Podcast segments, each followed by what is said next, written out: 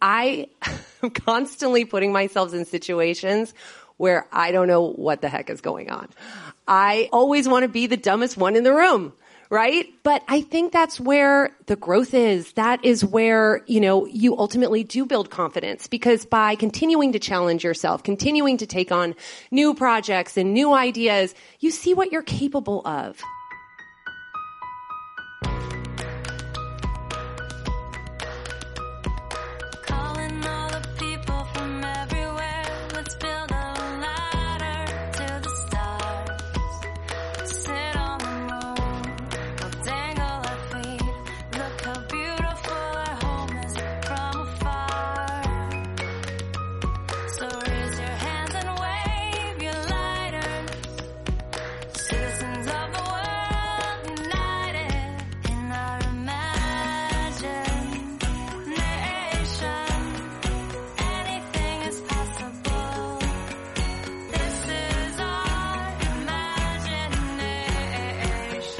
Hey guys, it's Cathy Heller. Welcome back to the podcast. I can't wait for you to hear today's episode, but real quick, I want to remind you that my program, Abundant Ever After, is on pre-sale right now. And this program is so good. This is the program if you want to be making money. If you want to know how I went from making 10,000 a month to 100,000 a month to 500,000 a month, I am not joking you. If you want to know how I was able to change my life, to change my family's life and to let abundance pour into my life, this is the program. This is the program you're going to start to see the wheels turn. You're going to start to feel things click. You can get in now if you go to cathyheller.com slash join. This is going to make 2023 the most abundant year possible. And you can get in now and you can get in at the pre-sale price, which means you're paying less money than if you sign up in January, but you can start the program today. Go ahead and sign up today and get in there and let me know yeah, Kath, you're right. This program is phenomenal. It is changing things right now before my very eyes. Go to cathyheller.com slash join to grab your seat in there. So as you may know, we did a live event a few weeks ago and oh my gosh, it was like being transported into another dimension of love and joy and just such beauty. My dear friend Candace Nelson was one of our special guests and I wanted to share a piece of our conversation because her book, Sweet Success, is coming up this week and everybody needs to go buy it. She's been on the podcast before, but to give you a brief refresher, Candace is an accomplished pastry chef who co-founded Sprinkles Cupcakes, the world's first cupcake bakery. She's also the co-founder of Pizzana, a Michelin bib gourmand neo-Neapolitan pizzeria, and she's the co-founder of CN2 Ventures, which she created to help other companies get off the ground. You may have seen her on TV as a judge for Cupcake Wars or Netflix Netflix's Sugar Rush. She was also an executive producer for that show, along with the new Hulu show, Best in Dough. Candace is already a New York Times bestseller from her previous book, The Sprinkles Baking Book, and I know that this new book is going to make a huge impact. Sweet Success, a simple recipe to turn your passion into profit, shares her recipe for success and gives you a behind the scenes look at the mistakes, misses, and lessons she learned along the way. This book dispels the myth that entrepreneurship is reserved for an elite few, and it's really going to open your eyes to how possible this is for you too. So make sure you go get yourself a copy. I always tell Candace that she's like the real life Willy Wonka, and it's so true because everything she's done has turned into this delicious, yummy magic. You guys are going to love hearing her story and all the gems of wisdom that she's going to share. So without further ado, please welcome the delightful Candace Nelson. You always look so good, P.S. You like, look so good. I was oh just like, look at those shoes. I know, look at that outfit. Cathy, you are bringing it today. Oh we always oh see each other on Zoom in like sweatshirts. I always have like a million drinks. I got all stuff. I've got Let like, me see things this, by the falling way. out of my Give purse. I'm me. a mess. This is her new book. Sweet success. Before we dive into this, which is really what we're going to talk about because there's so much good stuff in it, I think we should give people a little context because they might not know what's gone down here. You were in a little kitchen in West Hollywood at one point, and then uh, you certainly weren't. You were everywhere. Why don't you tell them a little bit about that moment before that? Like you had this dream, but were you really going to do something with it? Were you really qualified? Mm-hmm. And then you actually decided to pursue it, and it worked out. Luckily. Otherwise, I wouldn't be here today. No, I'm just kidding. So I started on a very sort of traditional path, actually. I came from a family very risk averse. My dad was a corporate lawyer. There's no entrepreneurship in my family. There, I didn't really have a model for that. I guess Mrs. Fields, but that was about it.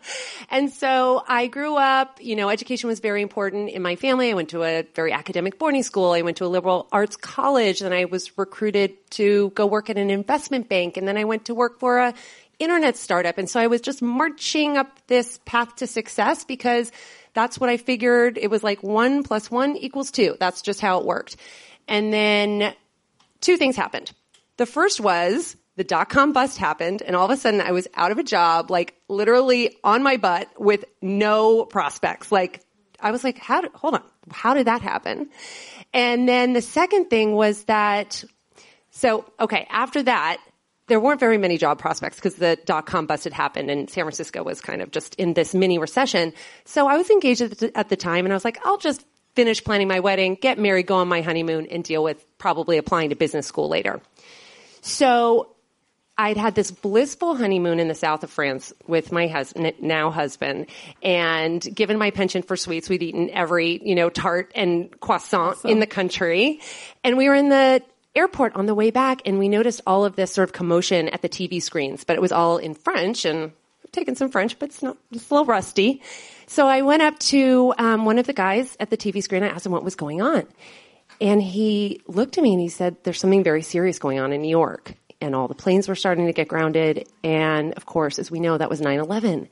And so here I was as this like really optimistic. I mean, granted, unemployed, but like I was full of newlywed bliss. You know, I knew I was going to work it. I was just going to go to business school, bide my time a little bit more, keep marching up that corporate path. And all of a sudden, this dark shadow just sort of oh, consumed me, as it did so so many of us. Right? It was such a traumatic event. And it really was the first time once I got home to San Francisco that I was able to reflect on what it was I really wanted to do with my life. And it was the first time I'd actually questioned what I was doing. And I realized I didn't like crunching numbers and I wanted to do something that brought me joy and added at least a little bit of meaning back into the world. So instead of going on to business school, I decided to take a real left turn and go to pastry school. that old story. If I had you know, a nickel. As one does. As, as one, one, does. does. and you wound up, it was the yumminess that was heard around the world. Like it's it's really lightning in a bottle, which you wound up creating and discovering, I would say, as you allowed this magic to come through. Mm-hmm. And so many of you are familiar with Sprinkles Cupcakes, yes? And she's gone on to do so many other really delicious things like Pizzana. I don't know if any of you had it. If you live in LA, you have to try it. They now ship nationwide. And how many of you have seen Sugar Rush on Netflix? Yeah, of course. My kids are here. They love it. You're like such oh, a celebrity. Really, legit. um, but it didn't start that way. That's mm-hmm. sort of the, you know, middle of the story. I wouldn't say end because it's just continuing to unfold as we sit here right now. But what were the beginning steps of that? How did that begin? Did you just have this beautiful cupcake vision or were you making cakes and cupcakes? Like what was the beginning and then how did that first sprinkle store open? So the beginning was nothing like this glossy cover of this book. The beginning was messy and full of doubts and everyone telling me I would fail and myself not even realizing that I might succeed because I didn't quite have the confidence yet. I had never flown with my own wings. I'd always been in corporate environments. I was very happy with people telling me what to do and getting the A and, you know, doing the work, but I felt very unmoored kind of being on my own. It started with an inkling. And I'll say that, you know, when I went to pastry school, I knew I was following a passion, but I didn't know what exactly that was going to look like yet. When I was planning my wedding, I happened to notice that there was a new trend on the wedding cake scene and it was cupcake towers. And I thought, huh, cupcakes are, there's so much to love about a cupcake, right? Cause they're portable. You don't need a fork and knife and everyone can have their favorite flavor. And yet, when I was looking, you know, going through the supermarkets at the time, I would notice all these shelf-stable cupcakes that were packaged in plastic clamshells, and they just were kind of sad. And I thought, God, the cupcake could use a makeover. And you so, have that thought, right? the cupcake could use a makeover. Everyone loves a makeover story. Candace, the fact that this is your thought, it's so awesome. Okay, keep going. But the thing is, nobody else agreed with me because people were used to just paying 75 cents at Ralph's for a cupcake. But I wanted to make cupcakes aspirational and artful and giftable and elegant. I was like, let's do this. And so my husband, who, I mean, God bless him, decided to leave his job in finance to bake cupcakes with me. That's a whole other story. All of his banker friends were like, dude, you are whipped. You are whipped. but I give him a lot of credit. He, he definitely, you know, he was very humble in all of this. And so anyway, we came down to LA and even though I had these big dreams, everyone was like, you're opening a cupcake shop in LA. First of all, everyone in LA does not eat carbs. Okay. Right? Let's just start there. this is and, true. but because I was freshly here and I had this sort of beginner's mindset in this, you know, outsider's perspective, I actually saw things a different way in this town than a lot of people who just had lived here a long time and bought into the stereotypes. As I was driving around, I was like, you know, there's a lot of burger shops and there's a whole lot of donut shops in this town. And I think some people out there are eating some carbs. But guilty. guilty as charged. And so it was this gut feeling, but I, I had to test it on a small scale first. And this is really a message that I want to share today, which is that you got to dream those dreams, right? You got to release yourself from the rules and you got to dream those big, wild, unwieldy dreams because that's what gets you excited. But when it comes to business, it is a good idea to test those assumptions on a smaller scale before you go all in. Because entrepreneurship really is about taking a calculated risk. It's not about throwing all caution to the wind, even though it may have looked like it as I left my high paying job to go, you know, tote cupcakes around LA. But I did work out of my little West Hollywood kitchen, baking cupcakes out of my KitchenAid mixer. And at first, my friends, of course, were feeling very sorry for me and ordering for me. There was that. Aww. But then friends of theirs started calling. And then before I knew it, people were placing orders and I could not trace how they'd found me. And I knew that then I had found some product market fit. I had found some traction. And that was sort of the wind beneath my wings to say, all right, we're going all, all in. Like my little bit of money that I had cobbled together from my few years in the working world in Charles, we just, we were like, we have this much. And when it's gone, we're toast, but we are going to bet it on our dream. Oh, did you hear that? Bet it on your dream. yes. And so important what she said when Barbara Corcoran was on my show. I said, how do you know if you're going to invest in something on Shark Tank? And she's like, I ask a really simple question, which is, did you test this and did you sell it to one person? Mm-hmm. Like proof of concept. That's it. Like, do you have proof of concept or not? And so that is huge because most people, they stop before they start there. They don't even begin. And you were willing to test this. You were mm-hmm. willing to try. Do your friends like it? Do they want to have it for their birthday party? And then you did a really big test, which was to open a really small mm-hmm. little first store in a really important, influential part of town, which I'm sure was so scary and expensive even for that tiny little footprint. But what happened? Yeah, you're right. It was tiny. 600 square feet. That includes the kitchen and the front of the store. And let me tell you what, our money, this little pile over here that I was referring to, it was dwindling fast because we were having a really hard time finding a location. It was actually, I mean, it's hard to imagine now, but there were very few spaces. And Charles and I were, we were driving from, you know, Venice to Pasadena to try to find the one. And just when we thought we'd find one, it would, you know, fall through for some reason. And I got to a point where I was like, wow, like, is this ever going to work? Right. I really started to lose my faith. I felt like it was hopeless. And then I went back to one of the landlords who had initially told me no, and I said, I'm going to call him again. I'm going to make him change his mind. And I did, along with $100,000 in key money, which is the right to even pay the rent Crazy. in the space. So we were like, gulp, like it hurt. It was like a knife twisting in our heart. But you're right, that 90210 zip code ended up being really important for us because when you think about the fact that I was reinventing the cupcake, I was totally changing people's minds about what a cupcake could be and elevating it and making it aspirational, that was the perfect place to plunk down. and so not only did we reinvent the cupcake from the inside out, but also the store experience. I mean, people were walking in thinking, is this a boutique? Is this a jewelry store? What is this? Like people had never thought of a bakery as looking like that before. Yeah, it's so beautiful. And the line was around the block. I was actually had just moved to LA and I remember hearing people talk about it and I was like, oh, I'll go check it out. And every time I went to try it, the line was an hour.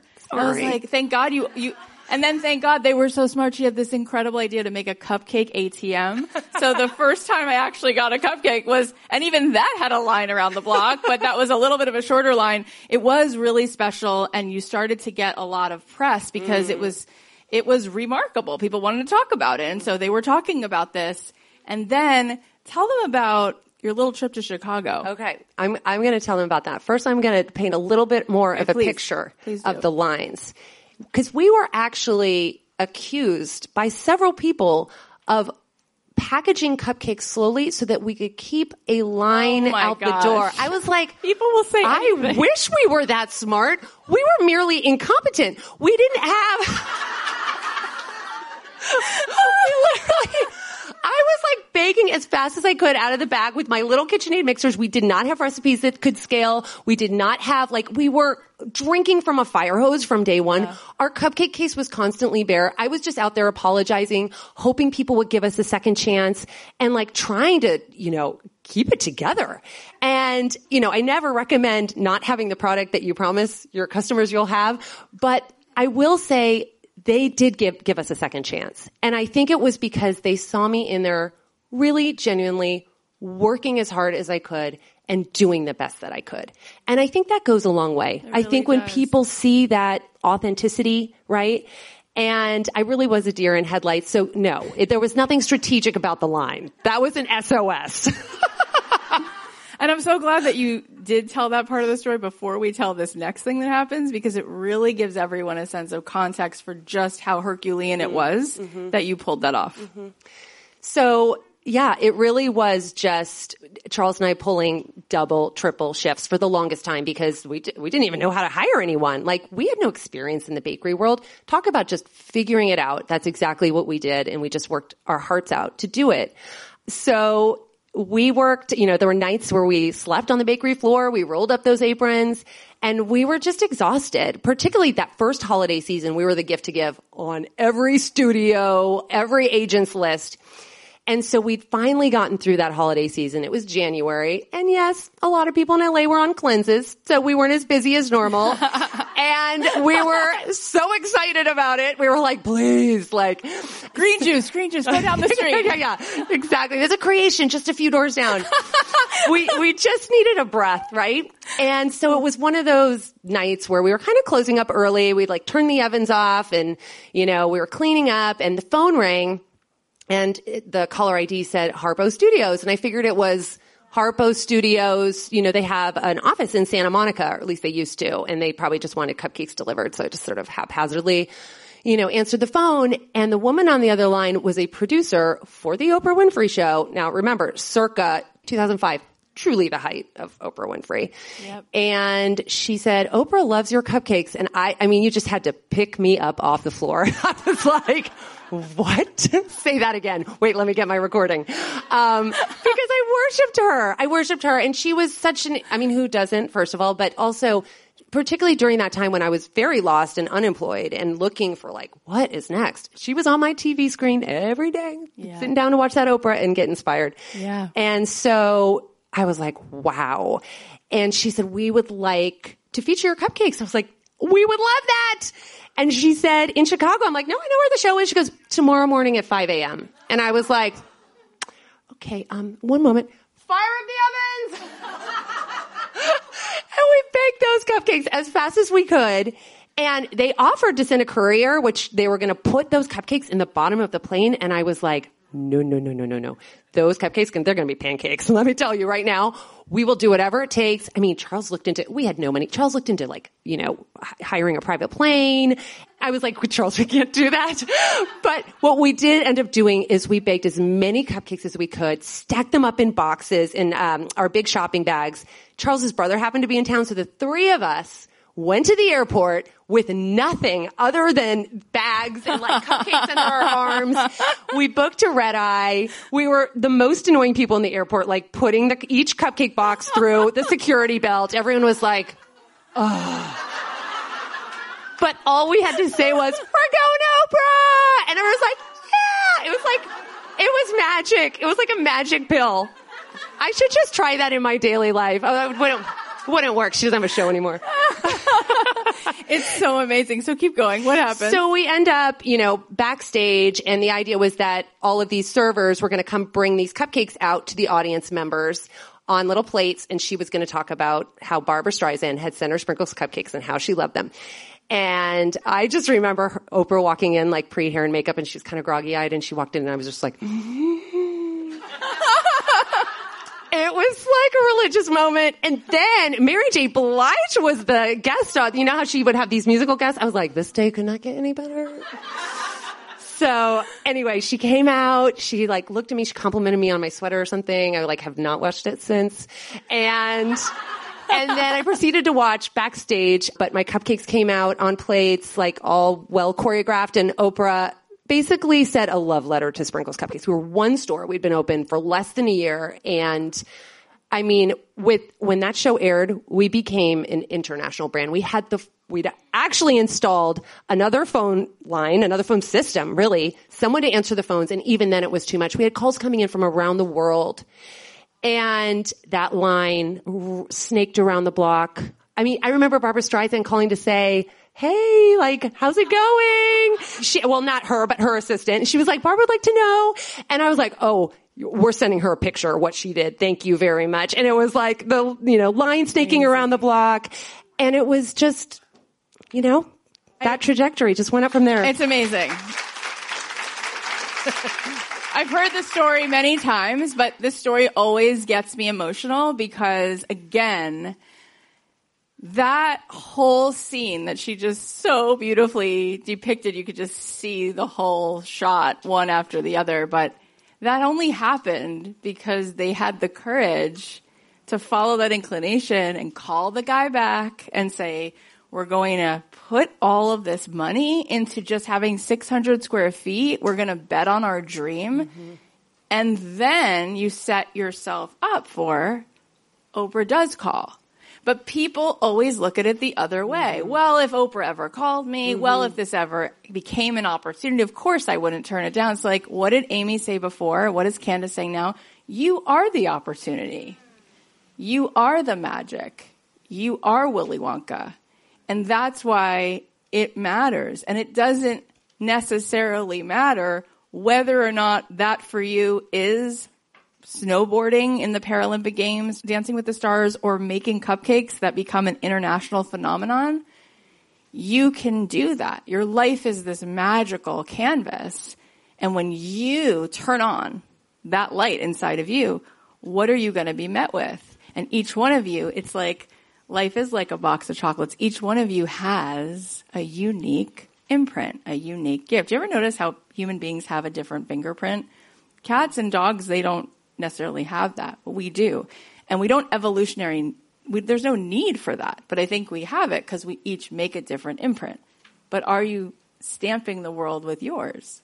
Are you betting on your whisper and your dream? Because maybe if you do, then indeed you do wind up in Chicago.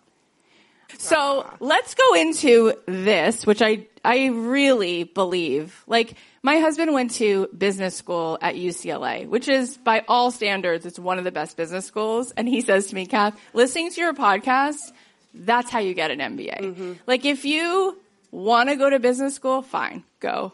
But if you really want to learn how to make a profitable business getting paid to be you, buy this book. Oh. Buy this book. Just this book right here, which you can all get anywhere books are sold. So it's very generous that you not only went on to build an actual empire where there were stores everywhere, all over, but then you're telling people how. You're telling people how you did this, this a simple recipe to turn your passion into profit. Mm-hmm. So what are some of the things that you think are key mm. that you talk about in this book that people should start to put into action? So, Sweet Success is a guide to entrepreneurship. It is told through my experience as a first time founder building sprinkles. And I go through all of the mindset, which is foundational to not just building a business, but really going after any unwieldy goal, right? And then I talk about branding and marketing, you know, building your team, finding your mentors, finding funding. This is peppered with really fun stories, pop culture references, because Sprinkles was really part of the zeitgeist. Um, but it's also filled with actionable tools. This is your roadmap to building a brand, building a personal brand, finding your network of support, tuning into your passion and your purpose. And I think, you know, we've talked a little bit about passion today, but I do think, you know, passion is that enthusiasm, that infectious energy that I really was channeling when I started baking cupcakes that drew people to me. You know, I wanted a wholesale ingredient supplier because I was going broke buying little bottles of vanilla and all the expensive chocolate at Trader Joe's. But, you know, wholesalers, they don't supply to people in their apartment, in their living room. But I called and I was so passionate and I said, no, no, no, I know, oh, hold on. I know I'm just in my apartment right now, but I will be your biggest client one day. Ooh. And sure enough, he rolled up with that chocolate by the like 10 pound bar. like, but not only that, passion brings in, you know, the people who want to work for you, your customers. Like everything is just sort of, it's that enthusiasm, that infectious energy that just brings people to you and is also that extra battery pack, really, that keeps you charged when the times get tough, which there's always times that get tough, right? In any journey. I love this. This to me, I mean, everybody has, especially when you have this level of success, success leaves clues. And so you could really give a course on every aspect of business. Mm. But one of my favorite things that you talk about, you talk about in part two, package it, embrace your inner marketer. And I want to talk about this for a mm. second because there's a market for everything, right? There's a market for clothes, candles, retreats, hotels, and there's a low end and a high end. And when Candace created Sprinkles Cupcakes, I remember you telling me, which I, I know, but I hadn't thought about it. You're like, yeah, the challenge was people could get a cupcake for 75 cents at the grocery store. We weren't charging 75 cents. We were charging a few dollars for a cupcake. And so I want you to help us understand the DNA of what marketing is, what branding and packaging and the story you tell from the second someone looks at the cupcake. Mm-hmm.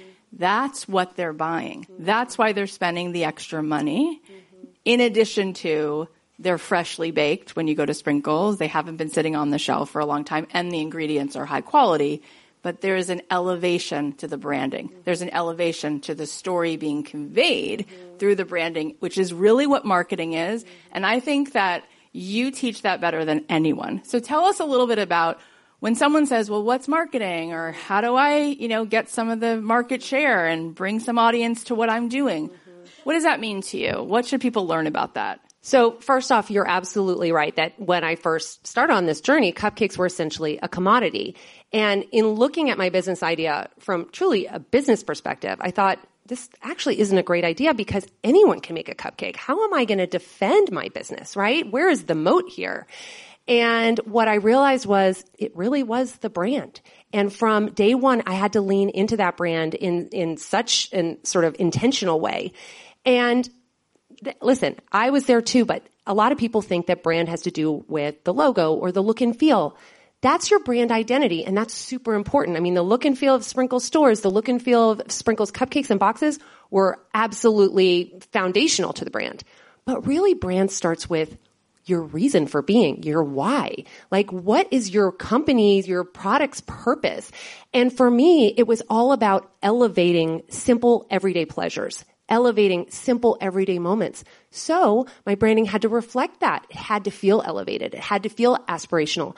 I was in the business of taking something that people thought they knew, something that was nostalgic that we'd all grown up with, you know, celebrating with a, at birthday parties, but giving it a twist, making it surprising, delighting people with that food again in new ways. And so everything had to follow that. Now, early on, as I said, money was tight and there wasn't at the time any off the shelf cupcake packaging except for those plastic clamshells, which I'll be damned I wasn't going to use those. and so what we did instead, and this is just to show you how, you know, when you're up against a wall, it can be when you're at your most creative. You know those bakery boxes, those dozen boxes that like were pink on the outside? I think a lot of donut shops use them, right? yes. Pink on the outside and, and brown on the inside, crop Sure. brown. And we're like, oh, I guess we got to use those. And our cupcakes are going to be sloshing around. There's nothing, no inserts or anything. But how are we going to make this our own? So when you buy them, they come flat. And what we did, it was so simple. It's silly, but it really made a difference. We folded them inside out. So the outside was this brown kraft, very natural, artisanal looking box. And then when you opened it up, you had that shock of pink and it really set off the cupcakes. So just, I mean, that didn't cost any money, right? That was just thinking, how can we be innovative here? How can we surprise people here? Let's just turn this standard bakery box on its head because we didn't have the money for the, the large minimums of custom packaging. And you also did something really simple, which was really huge in the way you even laid the cupcakes in the case. Tell them about that because that mm-hmm. when you pointed that out to me, I'm like, you're right. I've mm-hmm. never seen that anywhere else. Explain what you what you did. So if you think about old sort of traditional mom and pop bakeries, they have these standard cases that are sort of low. Like, yeah, you see at the supermarket, they're low and you kind of have to bend down and you're seeing the cupcake from the side and they're all smushed together on the, on a tray and it's not very, I mean, th- sure, they look delicious, but they're just not very aesthetic. And if we were going to build a temple to cupcakes, everything had had to be aesthetic. It had to be in the details. And so what we did is we built a cupcake case that was eye level. So when you walked in, you were immediately just overwhelmed by all these beautiful cupcakes. Also made the cupcake case slightly at an angle. So you were presented with the most beautiful part of the cupcake. The frosting and the decorations, which I do have to also say was something that we elevated um, if we were, you know, reinventing the cupcake, we had to reinvent the traditional decoration, the sprinkle. And so this was one of the ways I thought, how am I going to differentiate my cupcakes, right? Started with the chocolate brown cupcake wrappers, also the, the hand frosted frosting, we call it the sprinkle swirl, and then all the way to the top, which was that, that sprinkle, which we call the modern dot. And each of our cupcake flavors, not all of them, but most of our cupcake flavors sort of own a specific colorway. This is our red velvet cupcake, which is our best seller and really iconic um, and synonymous with the Sprinkles brand.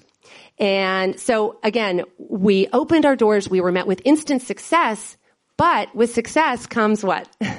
Competition and emulation and a lot of times imitation. So I was like, okay, we're leaning into brand, but what else can we really lean into? We applied for trademark protection for that modern dot and we were granted it. Mm, so good. So seeing things through fresh eyes, through a new perspective, I was bringing sort of this tech, you know, idea and this finance idea to the bakery world, which a lot of people probably wouldn't have thought of. But that was the one thing we were able to protect. So as people opened cupcake shops around the world that looked surprisingly like ours, there was nothing we could do. If they put a modern dot on, though, we could. We could protect it. And that was really important. Yeah, and what's also really important is this sweet success. This sweet success that we heard about, and it went in such an epic proportion. I mean, it went around the world when she was on Oprah, but it was already a sweet success. We talked about that line around the block, and I want to really take a microscope and really zoom in on the first day, on the second day, on the third day, because something you heard her say was how present she was to the process, how hard she was working. They were there, they were pulling shifts themselves, they were always standing there. And so people felt that. And here's what I want you to know is that a lot of times we make great the enemy of good. So we, like Amy even said earlier, if I would have even considering the Olympics, I wouldn't have thought that was possible. I just took the next step and the next step after that my friend Brit Morin, who's a mutual friend, she was telling me that years ago she worked at Facebook. She's done a bunch of things and now she's really in the venture capital space helping women founders create and succeed with their own businesses. But she said when she was working at Facebook, she remembers Mark Zuckerberg coming into the office. There was a small team at the time and he said, Oh my God, we are going to be really like the biggest thing that's ever happened to the internet. And she said, well, how do you know that? And he said, well, we just got this data back and our virality rate is 1.3. And she said, well, oh my gosh, that doesn't seem like a lot at all. Like I would think you were going to say like our virality rate was 9,000 or was something or at least like a nine. Is there a nine in there? And you're not even saying two. And he said, no, you didn't hear what I just said. Let me tell you what I'm saying. I'm saying that every person who uses Facebook is compelled that they don't think about it. They tell at least 1.3 people for sure, for certain, it's a fait accompli. What did we learn during COVID? We learned that when they would say at the WHO or the CDC, oh my gosh, the virality rate is, it's over one. They said, we're going to be, we're going to be in a horrible crisis. The mm. hospitals will be overrun because it meant that it was a absolute that one person would spread it to one person for sure. Once it came under one, they said, we're going to see some relief. We're going to see some relief. And we did. It went around the world, that virus, because one person, it was a foregone, they were going to give it to one person at a time. You remember that? Mm-hmm. We all lived it. That's what happens in a successful business. That's what happened with Sprinkles Cupcakes. There's surveys you get when you leave grocery stores sometimes or you leave Target. They're like, hey, would you mind like going online, taking the survey? And it's going to ask you your satisfaction, like zero to 10. They don't even look at anything under an eight. If you're under an eight, they're worried because it's only if you circle nine or 10 that you for sure are going to say to someone, Oh, you have to go to Target. They have this really cute display right now. If you're under a nine, they've lost you. Mm-hmm. With sprinkles, the reason that line was there is because, and we're gonna, this is where I'm going, I'm gonna ask you about this. When people ate that first bite, it was done. They were going to tell someone else for sure. And truly, when I started my podcast in 2017, there were already hundreds of thousands, if not millions of podcasts. And people said to me, what, what are you doing that's so different? Like you're going to talk about entrepreneurship or creativity or purpose? Like everyone's done that. And I'm like, I know, but I really feel strongly that words from the heart speak to the heart. And if I can connect with one person a day, one, they will, they'll tell somebody and now we're we made it to 40 million downloads and we just did this like seven figure podcast deal which is they said to me you know this we don't do this right? And i'm like it's it's surreal but not if you really understand virality. You don't need to connect with 100 people today who love you and are obsessed with you. You need one person by the end of today who's not lukewarm but obsessed. And what you created was an obsession no one could not talk about. It was like, have you been to Sprinkles? Did you go to Sprinkles? Oh my God, you've never tasted anything like that. And that has to do with your presence, not just the presence of what's in the ingredients, but why don't you share a little bit about how much it mattered to you to be the one to stand there, to do the baking, to hand that cupcake over, how the first sale, the second sale, those first 3,000 sales, your entire being was in them. And what is that really about? Because that's really the secret. That's the secret to success. That's really what we need is to invest in that. So put us there in that mindset and also in that deliverable. How are you oriented to knowing and caring that much, being that invested in every customer to their experience being that level of an experience? I was so just aligned with what I was doing. I felt so strongly about everyone needed a place to celebrate a great day or get away from a bad day, a place where people could come together and all agree that a cupcake is just delicious, isn't it? You know, there's a lot of places to go where we can all argue, but there are very few places we can go where we can just go and enjoy a simple pleasure and feel like a kid again. I know it sounds trite, but it's true. And what you're saying is so important. I mean, organic marketing, this word of mouth marketing is the holy grail because you're not paying for it. And it means your customers are doing your marketing for you. And this is actually something that they talk about in the tech world as well. They say, do things that don't scale. Now that is very counterintuitive for me. If you think about what tech companies were meant to do, it's to be able to scale really fast. But they say in the beginning, you have to do things that don't scale. Even the founders of DoorDash in the beginning days, those two founders were delivering the food from the restaurants to the customers. Oh. That's the only way they could develop those relationships, learn the problems that, you know, people were having, find the solutions, keep tweaking, keep tweaking. And so it's, it's really incredible advice. Start small. And I also think a great story, authentic story, origin story goes a long way. I mean, I was behind that counter all day long and people, when they connect with the brand, they want to know more. They want to know the people behind it. They want to know the story behind it. And they really loved this idea that we had just sort of, you know, left the finance world to bet it all on cupcakes. And it was a simple story that was packaged, you know, sort of a little nugget that people could pass along to the next person when they were talking about sprinkles. Yeah, totally true. And some of you have heard me say this before because there's a few lessons that to me are just like so important that we should be repeating these lessons. And Seth Godin said to me that most people are trying to be vanilla ice cream. Like you want everyone to like you. You mm. want all the attention everywhere and you think almost like that's the job at hand. Like you need to be that. And he said to me, Cathy, who do you think has sold more records and made more money? Taylor Swift or the Grateful Dead? And I was like, Taylor Swift. Like, I don't have a Grateful Dead record. I've never been to a Grateful Dead concert. Taylor Swift, she's pretty badass, you know? And he's like, she really is, but I'm looking at this from a business perspective for a second. I just want to show you inside what you might not have guessed. He said, if you meet somebody who likes Taylor Swift, and there's a lot of people, she's like vanilla ice cream, a lot of people love her. There's a lot to love. She's really talented. Her songs are really hooky. She's been writing since she's like 14 years old. She's beautiful. She's cool. He said, if you ask somebody who really likes her, they'll be like, I love her. How many concerts have you been to? I've seen her four times. Wow, that's cool. How many records do you have? Three? Great. Ask somebody who loves the Grateful Dead. How many concerts have you been to? They're going to say 406. How many records do you have? How many? Re- I have every record. I have 97 records. I have a special closet dedicated to their records. He says to me, Cathy, do you think the Grateful Dead were ever on the top of the Billboard chart? The answer is no. He said, most people, most people, if you round it up to the nearest 10 million, have never heard their music. However, the people who've heard it are obsessed with them. Hmm. It's a lifestyle. Hmm.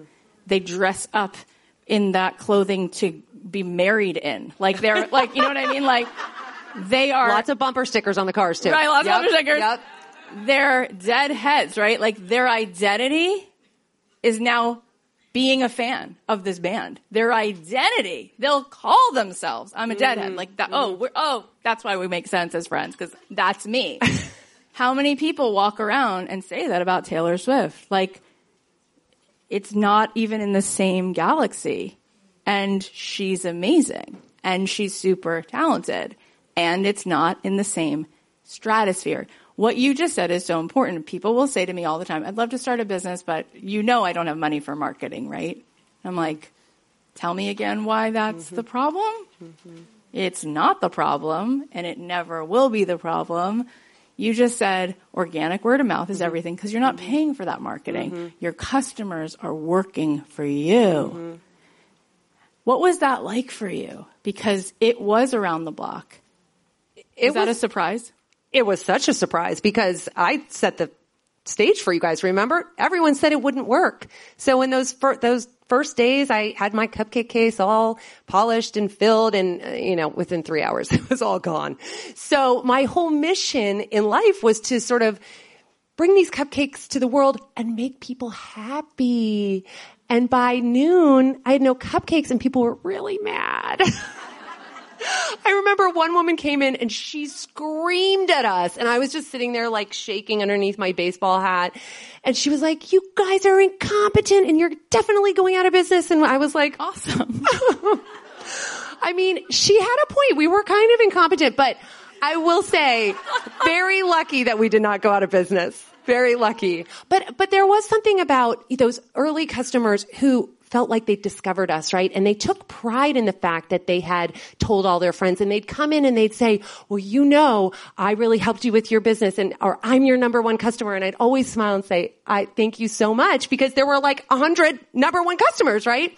But, but the fact that they took that pride was unbelievable. They felt like they had some ownership in my business. That's how much they cared and that's how much the brand resonated with them. Yeah, and that says so much about your humility. Like Candace is such a cool person. I remember when I, a lot of times these famous people like show up on my podcast. I just interviewed Chelsea Clinton for God's sakes. Like I, and I, uh, Ralph Macchio was on last week and I, I had to act normal in front of Ralph Macchio. Like I was five when the Karate Kid came out. I was like, I'm not going to be able to breathe. It's cool. It's totally normal. Um, but I felt that way about you too because I've been eating sprinkles cupcakes. I moved to LA in 2003. Like I kind of watched the whole thing and have been eating my way through it. It shows. It's okay okay. It's fine. Um, and my kids, the only show that my kids and I have ever watched the whole series together is Sugar Rush, every single episode. And you're so humble. And I remember when we met and I was like, oh, this is why. She's so kind. She's so cool. Like, everybody loves you. Like, we love you. Reese Witherspoon loves you. Like, everybody loves you because you're just the nicest person. So it would have been already awesome. It would have been already more than enough if this was the whole story. But then Candace is so creative and so likable that she winds up on TV. And then you decide, I love other people too, so I'm gonna like start investing in other businesses and then you find like the best pizza maker possible and get behind everything that he's about. So let's just talk about what is that muscle that allows you to be creative and then creative and creative in ways where it's like, you're making cupcakes. Now you're on TV doing a show about cupcakes. Now you're finding other entrepreneurs and seeing the creativity and helping them become a success. How do we all ignite that level of creativity in ourselves? What is that about?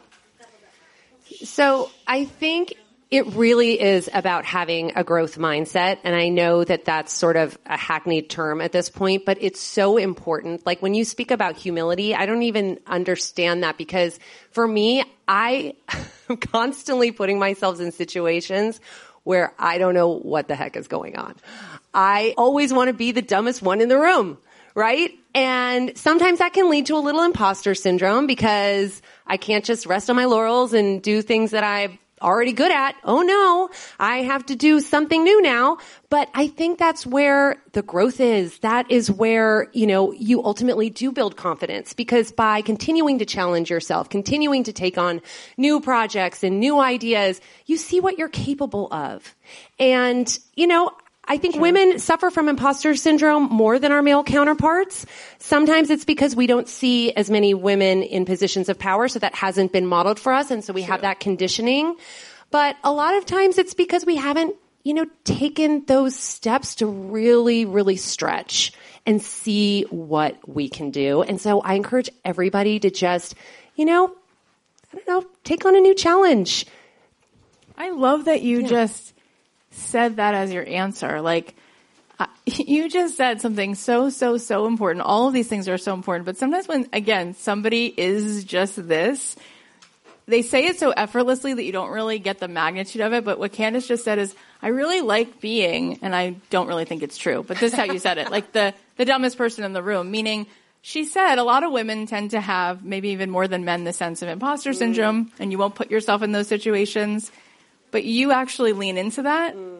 how would your life change if you actually leaned into moments where you did feel a little over your skis? Mm. And what could happen if that was something you actually wanted to make part of your day, part of your week, rather than, I have to have this all figured out first. Mm. Like, where's the magic in that? That's such an important lesson. So I think it becomes a muscle, right? That you can exercise by continuing to challenge yourself, take on those things that are kind of scary, give you a little signal that maybe you shouldn't be doing this, but reframe that as, you know what? I'm doing something I'm not that good at, but I'm challenging myself. I'm proud of myself and I'm going to get to the other side. Might be falling flat on my face, but you'll survive. But you also might just absolutely succeed. And wouldn't that be great? And wouldn't that be great? I just want to add one story, which was in 2008, we were opening our fifth largest, most expensive sprinkle store to date. It was in the Palo Alto Shopping Center, which is a very Tony shopping center in Silicon Valley. And I remember we opened to lines out the door and we were so excited and busy. And then all of a sudden, all this news started, you know, just ha- happening and about people losing their houses and about banks possibly, you know, going under. And I was like, oh my God, we are selling $3 cupcakes and people are losing their homes. We are dead. We are literally dead. Like Yeah. this, this has been a fun ride. It is over. And so I went in the back with Charles and we were like, what do we do? And he's like, we just keep doing what we do. We keep delivering on the mission. We just keep bringing the joy and bringing the cupcakes. and Let's just do this. And I was like, yep, you're right. Okay. And so we ended up scaling the majority of Sprinkles business during the Great Re- is that what's it, what's, what was it called? The Great Recession, Yeah. right? It was called the Great Recession. During the Great Recession, those two years where there was so much financial pro- trouble because there was such an emotional connection with our brand. And people still at the end of the day, particularly during turbulent times, they want to have that, that joy, that lightness, that pleasure. They still want to treat themselves. And so they will make room in their budgets, whether they're shrinking or not, for that escape, for that novelty. And so I know that sometimes we want to, you know, hide in fear of, of bad times, but you got to just keep showing up and doing what you do. And if you're, if you're delivering a great product and you're standing behind your mission, I mean, people will make room for you in their budget. And that's what we found. It's so powerful. It's so powerful. And I think we've all had that thought, oh my gosh, people are struggling. Who am I to have a business? Like, remember what the economy needs for you to have a business. Like, charge so that then you have money, you can go invest it on Main Street. You can help her business. You can, when you make your home better, let's say you repaint it, you just increase the value of your neighbor's home, right? Like, we're really one. We're really all working together. There really is no way to separate it. So the best thing you can do is just keep being creative and co-sign abundance. If Deepak Chopra is right, and his last book is called Abundance, and this is a man who was born in India, he, he's definitely experienced firsthand. He knows what it looks like when people don't have, and he makes a very compelling case that this universe is abundant, that every acorn is the promise of thousands of forests. And so if you really co-sign not what people perceive, but what's really true, and the abundance that is Amy Purdy, and the abundance that is this story that you're continuing to write, then you don't just build a business. You had competition because you opened up a possibility. And I just want to give you a little shout out because so many entrepreneurs come on my show, like Sarah Gibson Tuttle, and she was like, I saw people like Candace Nelson. I saw people like Alli Webb. And I'm like, maybe I could do something that's elevated with nails you literally built businesses that you don't even know about just by standing for abundance, standing for possibility. And especially you're a woman, like you need to stand for the next generation of girls and show them what's possible. Because all those guys that are raising venture capital money right now, they're not going to slow down. So who are you really serving by not having a big fat checkbook? And if you've seen anything in the news, if you happen to read anything, it matters. Mother Teresa said it takes a checkbook to change the world. I know that people care about getting out to vote. You vote with your wallet. You don't have any more time to sit by, oh, who am I to charge? Who am I to start a business? Nope. Time's up on that. You need a big business because you need a big voice and your vote needs to count. And the only way that happens is by writing a check. Amen. So stop slinking back because of being codependent. What are people going to think if I build a big bit? You know what she can do right now? She can make a difference in all kinds of areas in this world because she can say, hmm, I think that's the person who should be in DC. I'm going to do something about it. I'm going to write this check. I'm going to create this fundraiser. I'm going to talk to my 16 other amazing badass female friends and we're going to get together and we're going to make this kind of impact just in our own community. We're going to invest in other women's businesses. So is it really greedy to charge $3 for a cupcake? Or did it actually create what opens all the doors? How much generosity do you give by being small? How much are you giving to the world by holding back and not charging anything? What did you just do? How much did you just offer? How much abundance did you just give to the woman down the street? How much is rippling to the women in Iran right now because you're sitting back here and don't have enough money to do anything? It's not okay. It's not a joke. And that's why we're here today. It's so important. And you're, what you're doing is so important. And that's why I said, like, never in my life would I ever want to follow Amy Purdy because she's, she literally is like beyond the beyond the beyond. And these women sitting here, they need this. They need to take from what you're doing. It has to happen. They have to be able to hear this message and not just hear this message, but have the courage to take that first step. And so it really is a big deal. And I'm so excited that this is what you chose to write about. Thank you. And so tell everybody where they can follow. There's So already a lot of bakers in this audience, so they're going to be like, I got that. Don't worry. We, we got that covered. But for those who don't, you can follow me on social at Candace Nelson, and that's C-A-N-D-A-C-E. I'm not an I-C-E, Nelson. Instagram, TikTok. I'm also on LinkedIn, getting a little bit more active on LinkedIn. Um, and don't laugh at my TikToks because I already get a lot of flack from my kids on that. So embarrassing. I'm just kidding. You're And adorable. Sweet Success comes out November 8th. You can pre-order on Amazon or you can also go to readsweetsuccess.com and that's all the places you can Great. find me. So great. Give her a round of applause. Thank you so much. It's been such an honor.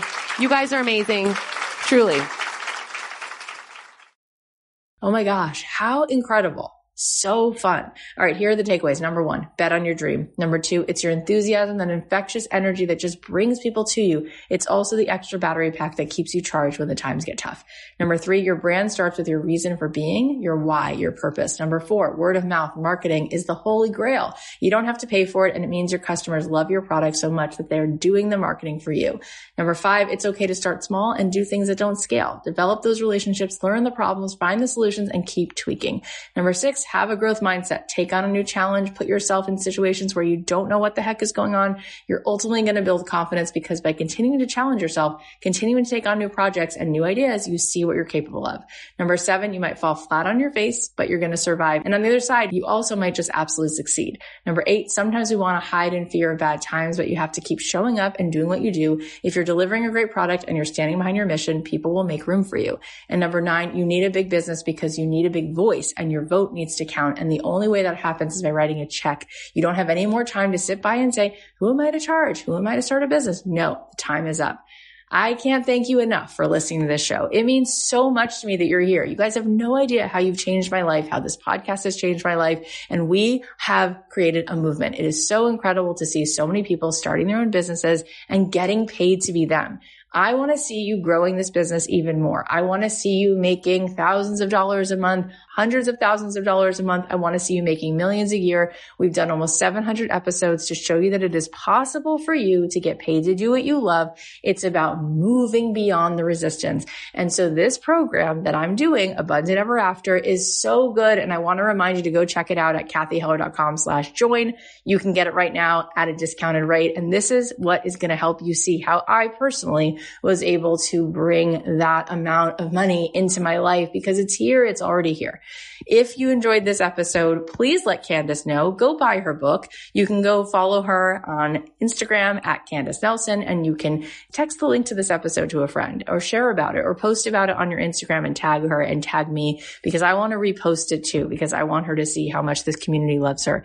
And I would love to see you in that program, Abundant Ever After. You can start the program today if you sign up. You're going to love it and you're going to start to feel this weight being dropped. And all of a sudden, oh my gosh, just maybe you're going to be one of those people who I'm going to want to interview because you're going to be enjoying a feeling of resonance and fullness and creativity and the magic that life really has for you.